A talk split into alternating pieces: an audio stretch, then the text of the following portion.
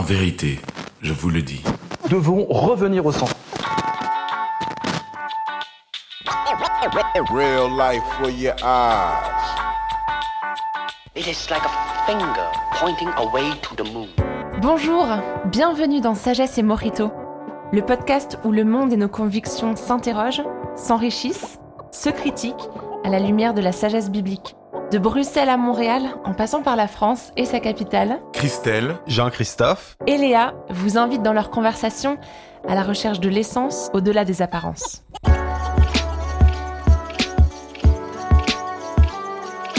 En ce début de rentrée, on se pose, je pense, beaucoup de questions sur comment est-ce qu'on va gérer nos plannings, qu'est-ce qu'on va euh, écrire dans nos agendas et surtout comment est-ce qu'on va faire puisqu'on n'a aucune idée de quoi demain sera fait.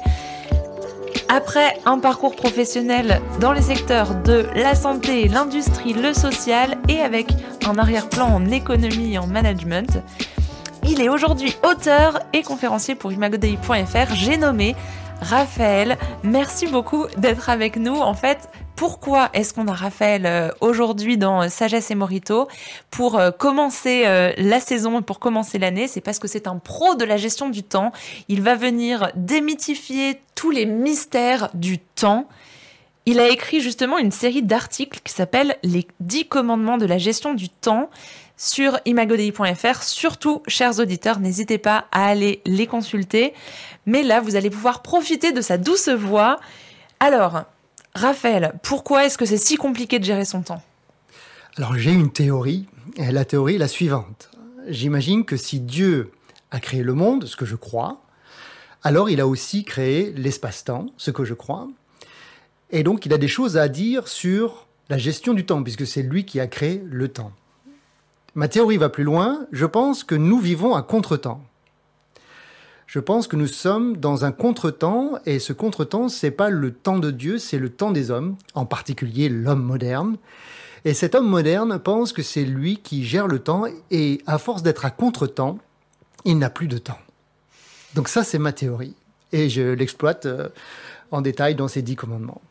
Alors, où est-ce qu'on peut aller trouver des conseils sur la gestion du temps? Comment Déjà, par où est-ce qu'on commence? Bah, Si Dieu euh, a créé le temps, à ce moment-là, il va falloir qu'on regarde le mode d'emploi. Ça s'appelle la Bible, c'est un gros pavé, 66 livres. Et ça commence par, euh, au, début, Dieu créa le monde. Et, donc ça commence, ça commence par cette notion de temps. Le temps a un début et le temps aura une fin. Et Dieu se situe au-dessus de cet espace-temps. Et il est le commencement de toute chose. Alors ça, ça me rassure, parce que ça veut dire que ça commence pas par moi. Alors, enfin, chaque matin, je me dis, le temps ne commence pas par moi. Et, je ne suis pas maître du temps. Il y en a un qui est au-dessus du temps. Moi, je suis noyé dans son temps. Et du coup, euh, la question, c'est est-ce que je vis le temps comme lui l'a créé pour moi? Ça, c'est la question qui me préoccupe. Alors, dans ces dix commandements de la gestion du temps, on va commencer par le commencement. Euh, le premier, ce serait quoi alors? Eh ben, c'est dans la Genèse, c'est le septième jour, Dieu se repose. C'est un contretemps.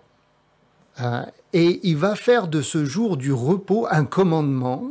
Dans les dix commandements, on a tous euh, vu le film Moïse qui reçoit les dix tablettes numériques sur le mont Sinaï.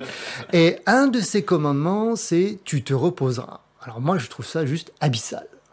Le fait qu'on ait un Dieu qui nous ordonne de nous reposer. Moi, je, je connais des patrons, euh, je connais des chefs, et j'en ai jamais entendu un qui m'a dit je te paye pour que tu te reposes. et je trouve qu'on a un Dieu qui est quelque part qui est bienveillant parce que en fait, il nous invite à rentrer dans son temps, à contre-temps de cette frénésie de la modernité qui voudrait dire que tous les jours s'assemblent et se ressemblent. Et c'est comme s'il nous invitait dans un contretemps à s'arrêter à un moment donné et de se dire je lève les yeux et je dis je ne suis pas maître du temps. Je ne suis pas le maître des horloges. Et le temps ne dépend pas de moi. Et donc c'est cette conversion, cette première conversion euh, à laquelle nous appelle Dieu au début en disant arrête-toi, repose-toi, prends du temps, prends mon temps.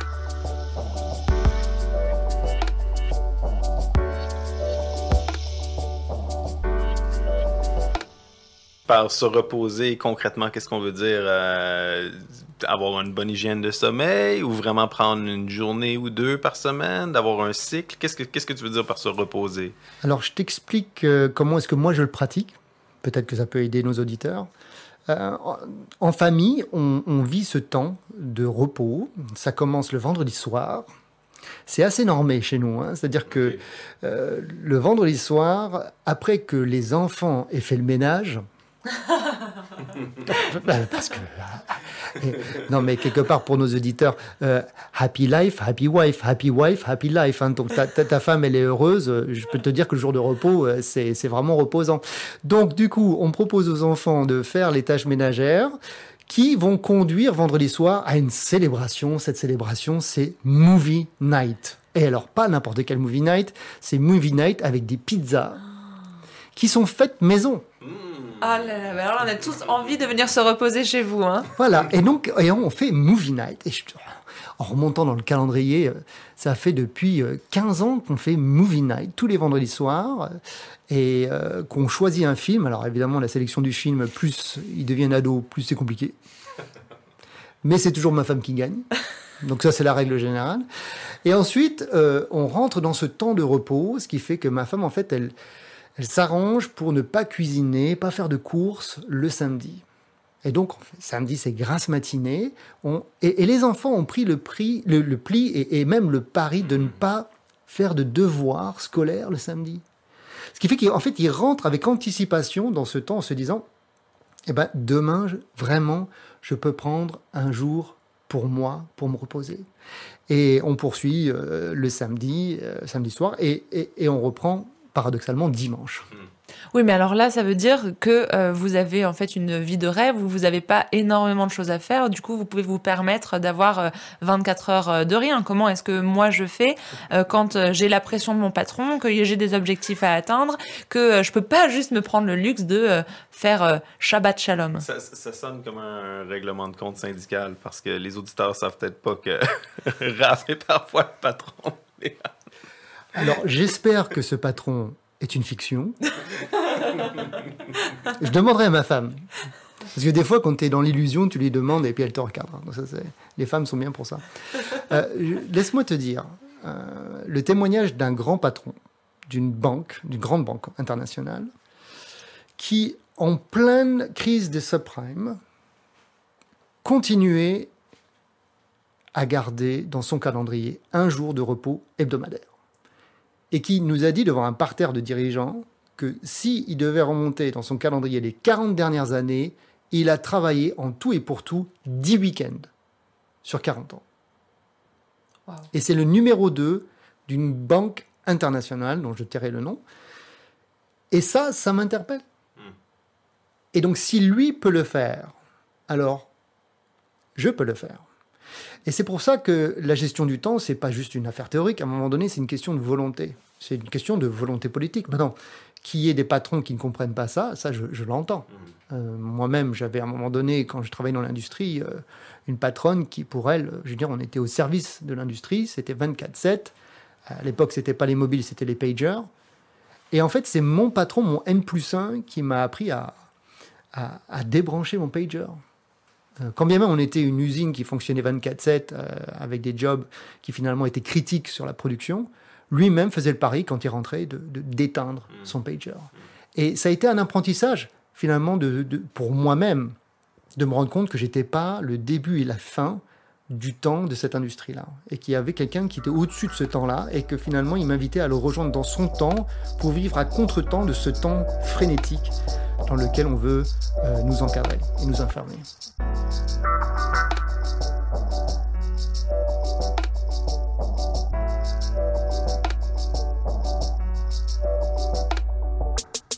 Euh, Dans, dans le même sens, on a une petite légende au Canada ou une anecdote, en fait, qui date de l'époque euh, de la compagnie de la baie du Tson, donc à l'époque où les, euh, les coureurs des bois partaient de Montréal euh, en canot, allaient vers l'ouest canadien, puis revenaient avec euh, des fourrures, puis avait des, euh, euh, des convois avec des Amérindiens. Puis au début, euh, les Amérindiens pouvaient euh, pagayer sept jours par semaine, donc tout le temps. Puis à un moment donné, ils sont devenus chrétiens, puis euh, il y avait cette, cette pratique-là qui commençait chez eux, de dire, ben maintenant, on va prendre une journée par semaine pour se reposer.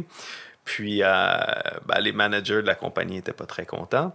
Mais ils se sont rendus compte finalement que euh, sur une semaine, avec un jour de repos, ils parcouraient plus de distance qu'en pagayant sans arrêt. Donc, peut-être parfois aussi, euh, on n'a pas le luxe de ne pas se reposer.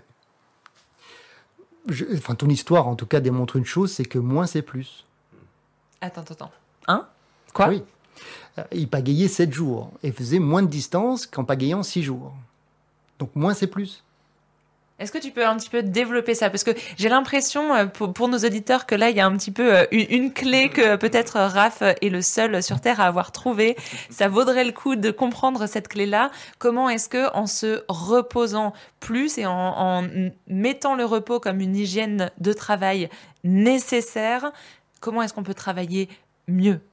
Ah, ça, c'est tout le secret des intelligences.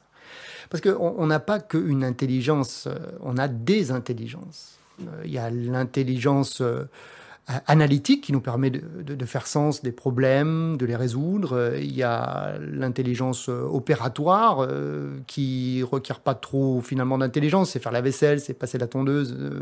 ce sont des choses qu'on a l'habitude de faire, c'est dans l'habitus.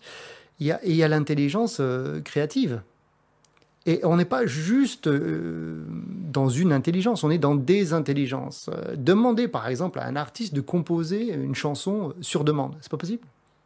L'intelligence créative nécessite du repos. Et donc je pense que des fois en fait on, troque la créativité et même l'analytique par de l'opérationnel.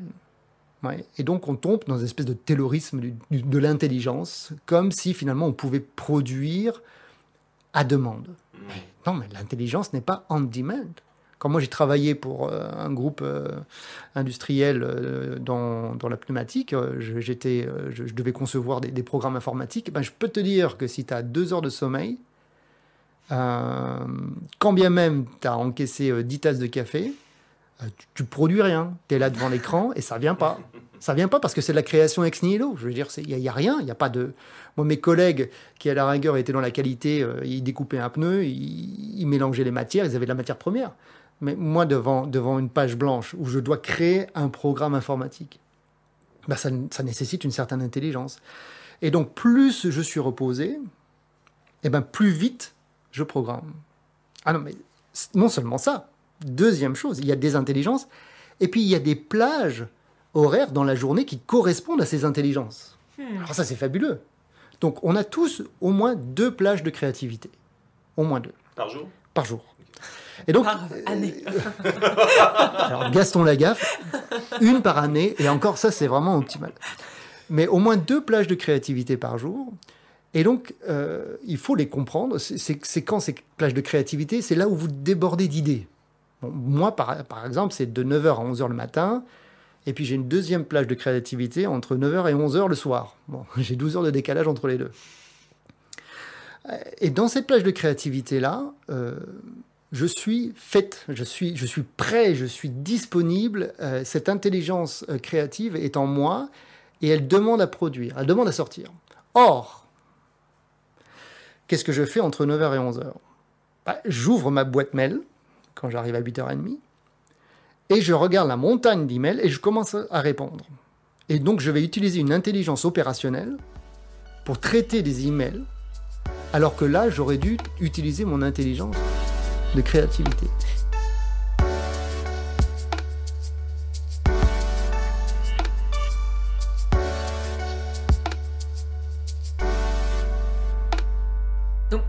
Euh, le, problème, c'est que j'ai tellement de trucs à faire, j'ai tellement de mails à gérer que je ne sais pas par quoi prioriser, ça va être de comprendre quelle intelligence requiert tel travail et, quand est-ce que je peux placer ce travail dans une plage horaire qui nécessite cette intelligence. Absolument. Et c'est aussi distinguer la différence entre l'important et l'urgent. Il y a des choses qui sont urgentes, il y a des choses qui sont importantes. Par exemple, une déclaration d'impôt, c'est important. Et ça devient urgent quand tu n'y as pas pensé. D'accord? Mais je tu peux le planifier. Mais si tu fais que de l'urgent, bah, tu fais jamais rien qui est important. Euh, tout ça, ça se tient. Je veux dire, euh, quand vous allez à l'hôpital, hum, généralement, les opérations, ça se fait le matin. Pourquoi? Parce qu'on sait que euh, si on opère après le repas de midi, il y a moins d'analytique et il y a moins de créativité. Donc Alors, plus ça de va risques bien. que l'opération marche pas. Ça va bien pour des opérations qui sont un peu bénignes, mais, mais, mais généralement, la concentration du chirurgien, elle est, elle est plus apte euh, le matin. Donc, je veux dire, on, on le retrouve de manière assez naturelle euh, dans des postes qui sont clés euh, de la santé, et on ne joue pas avec la santé. Pourtant, on joue avec nos emplois du temps. Et ça, pour moi, c'est paradoxal. Est-ce que du coup, euh, cette importance que tu mets sur le repos, est-ce que tu l'as trouvé euh, quelque part? Tu disais tout à l'heure que euh, pour toi, euh, le monde a été créé par Dieu, le temps a été créé par Dieu, et du coup, tu cherches un petit peu dans la sagesse biblique ta gestion du temps. Où est-ce que le repos il vient là-dedans? Mais le repos, il vient à tous les étages. Pour moi, il est, hebdomadaire et il est aussi quotidien et il est aussi annuel. Alors, il est hebdomadaire, on a parlé de Movie Night, bon, pour la façon dont nous on le célèbre. Il est aussi quotidien, le repos. Euh, dans, dans, le, dans le poème euh, qui ouvre les premières pages euh, du premier livre de, de la Bible, Moïse écrit un soir, un matin, un soir, un matin, un soir, un matin, un soir, un matin, repos. Et donc il y a une, il y a, il y a une logique dans la sagesse biblique qui dit que le matin et le soir, c'est pas la même chose. Le problème, c'est que l'homme moderne se réveille avec son téléphone portable et se couche avec son téléphone portable. Du coup, il n'y a plus de matin, il n'y a plus de soir. Il y a juste un truc qui est du pareil au même, du début jusqu'à la fin. Et donc, par, en, en essayant, en lissant le temps et en refusant quelque part ces, ces poches de respiration et de différenciation dans la journée, eh ben, on ne rentre pas dans le repos. Parce qu'en en fait, on ne se permet pas ce repos. Et je pense à, à- à nos auditeurs euh, qui, euh, qui ont, à travers le confinement, sont, ont- sont en télétravail aujourd'hui. Je pense pour, pour, beaucoup de monde, ça a été particulièrement difficile de, de, tout d'un coup euh, sortir de la routine euh, du 9 à 5 ou de ben, prendre le métro pour aller travailler. Euh, et là, on se ramasse dans une situation où que, souvent on est tout le temps connecté, on a l'impression de travailler tout le temps, mais on n'a aussi pas l'impression d'être productif. Puis on a le, le repos aussi, on a l'impression de se reposer, mais de jamais récupérer. Euh, c'est particulièrement vrai aujourd'hui. Qu'est-ce que, qu'est-ce que vous- tu rajouterais pour, pour, pour nos auditeurs là, qui vivent ça, là, qui, qui pour la première fois sortent d'un milieu structuré puis sont un petit peu perdus par rapport au... Mais, mais tu, le dis, Autant. tu le dis très bien, en fait, il faut, il faut reprendre la main sur le temps. Parce que si tu prends pas la main sur le temps, c'est le, c'est le chronos qui gagne sur le kairos. Hop, attention, que j'ai dit gros mots en grec. C'est-à-dire que le, le- le chronos, c'est le chronomètre. D'accord? Et, et vivre la vie euh, comme un chronomètre, c'est tout sauf euh, attrayant. Le kairos, c'est quoi? C'est- la soirée au restaurant, euh, c'est dire à ta femme je t'aime, c'est prendre soin de tes enfants, c'est apprendre à célébrer la signature d'un gros contrat. Euh, et ça, c'est des kairos. Euh, et donc, si tu prends pas la main sur le chronos, bah, c'est le chronomètre qui gagne. Et donc, dans le confinement, il y a cette nécessité de se réinventer une liturgie Une liturgie. Un autre un rythme, une liturgie, un rythme qui fait qu'en fait on prend le pas sur le temps et on refuse que le temps nous formate dans le chronos. Et, et ça c'est fondamental.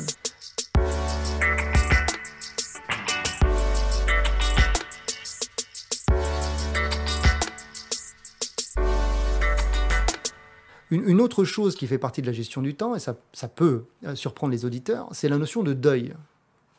Euh, je, donne un exemple. Je, faisais cette, euh, cette formation dans une, dans une start-up. Et la moitié des, salariés de cette start-up venaient de rejoindre l'entreprise. Et il y avait des problématiques sur la dynamique d'équipe et sur la notion de gestion du temps. Et donc, il fallait en fait expliquer, en particulier à ces salariés qui venaient d'arriver dans l'entreprise, que ils devaient faire le deuil de leur ancien employeur parce que eux avaient vécu le temps de manière différente dans, dans l'entreprise qu'ils avaient quittée. Euh, ou alors, s'ils étaient euh, étudiants, ils devaient aussi faire le deuil des soirées jusqu'à 4 heures du matin en mangeant des nouilles, en pensant que c'est c'est une hygiène de vie.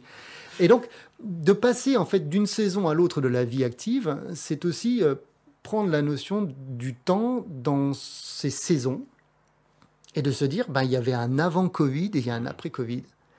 Et donc, je dois faire le deuil de ce que je faisais avant le Covid pour me réinventer dans une nouvelle liturgie dans le après Covid. Et ça, c'est compliqué. Parce qu'il y a des choses que je peux plus faire.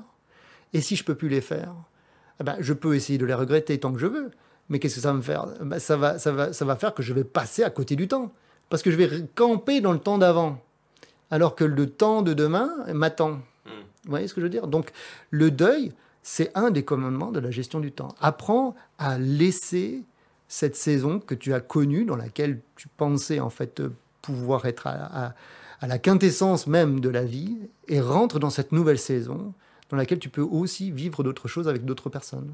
Donc, le, deuil nous aide à passer d'une saison à l'autre. Puis, euh, dans le fond, la, la, mauvaise nouvelle là-dedans ou la bonne nouvelle, c'est qu'il faut réaliser que après le COVID, euh, après euh, le télétravail, il va y avoir une nouvelle période de deuil puis de réadaptation.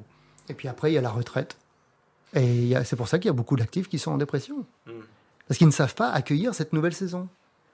Et alors, si tu, as, si tu as fait de la gestion du temps selon l'homme moderne, qui dit que plus tu travailles, plus tu existes, plus tu es, et du coup tu dérives ton identité de ton activité, et donc du temps que tu y alloues, eh ben mes amis, quand on arrive à la retraite, c'est très compliqué, en particulier pour ton épouse. Happy wife, happy life. Donc bosse ton truc avant, si tu veux vivre des jours heureux, parce que des fois, tu es à la retraite euh, plus longtemps avec ton épouse que tu l'as été dans ta vie active. Donc euh, prépare-le bien cette histoire-là. Et c'est fondamental. C'est pareil avec les enfants. Quand les enfants vont quitter le foyer familial, bah, c'est un deuil. Et tu passes d'une gestion du temps à une autre.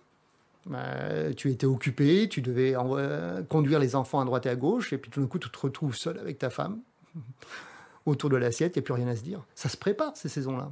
Donc, c'est important. Euh, je crois que la gestion du temps, l'homme moderne pense qu'il est maître des horloges. C'est une illusion. Il n'y a pas d'autre mot. C'est une illusion. Il faut accueillir le temps tel qu'il se présente à nous en se disant ben, finalement, je n'ai pas à être le maître des horloges.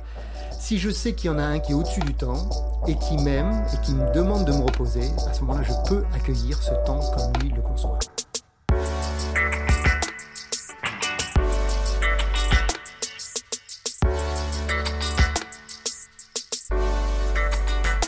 Donc ça veut dire qu'il faudrait apprendre à comprendre nos intelligences, nos plages de créativité, et aussi apprendre à aimer le repos. Est-ce que tu aurais euh, d'autres conseils, peut-être un, ultime conseil pour euh, nos auditeurs qui euh, affrontent justement cette saison d'imprévu, d'incertitude dans lequel le temps va trop vite et, et trop flou et circulaire?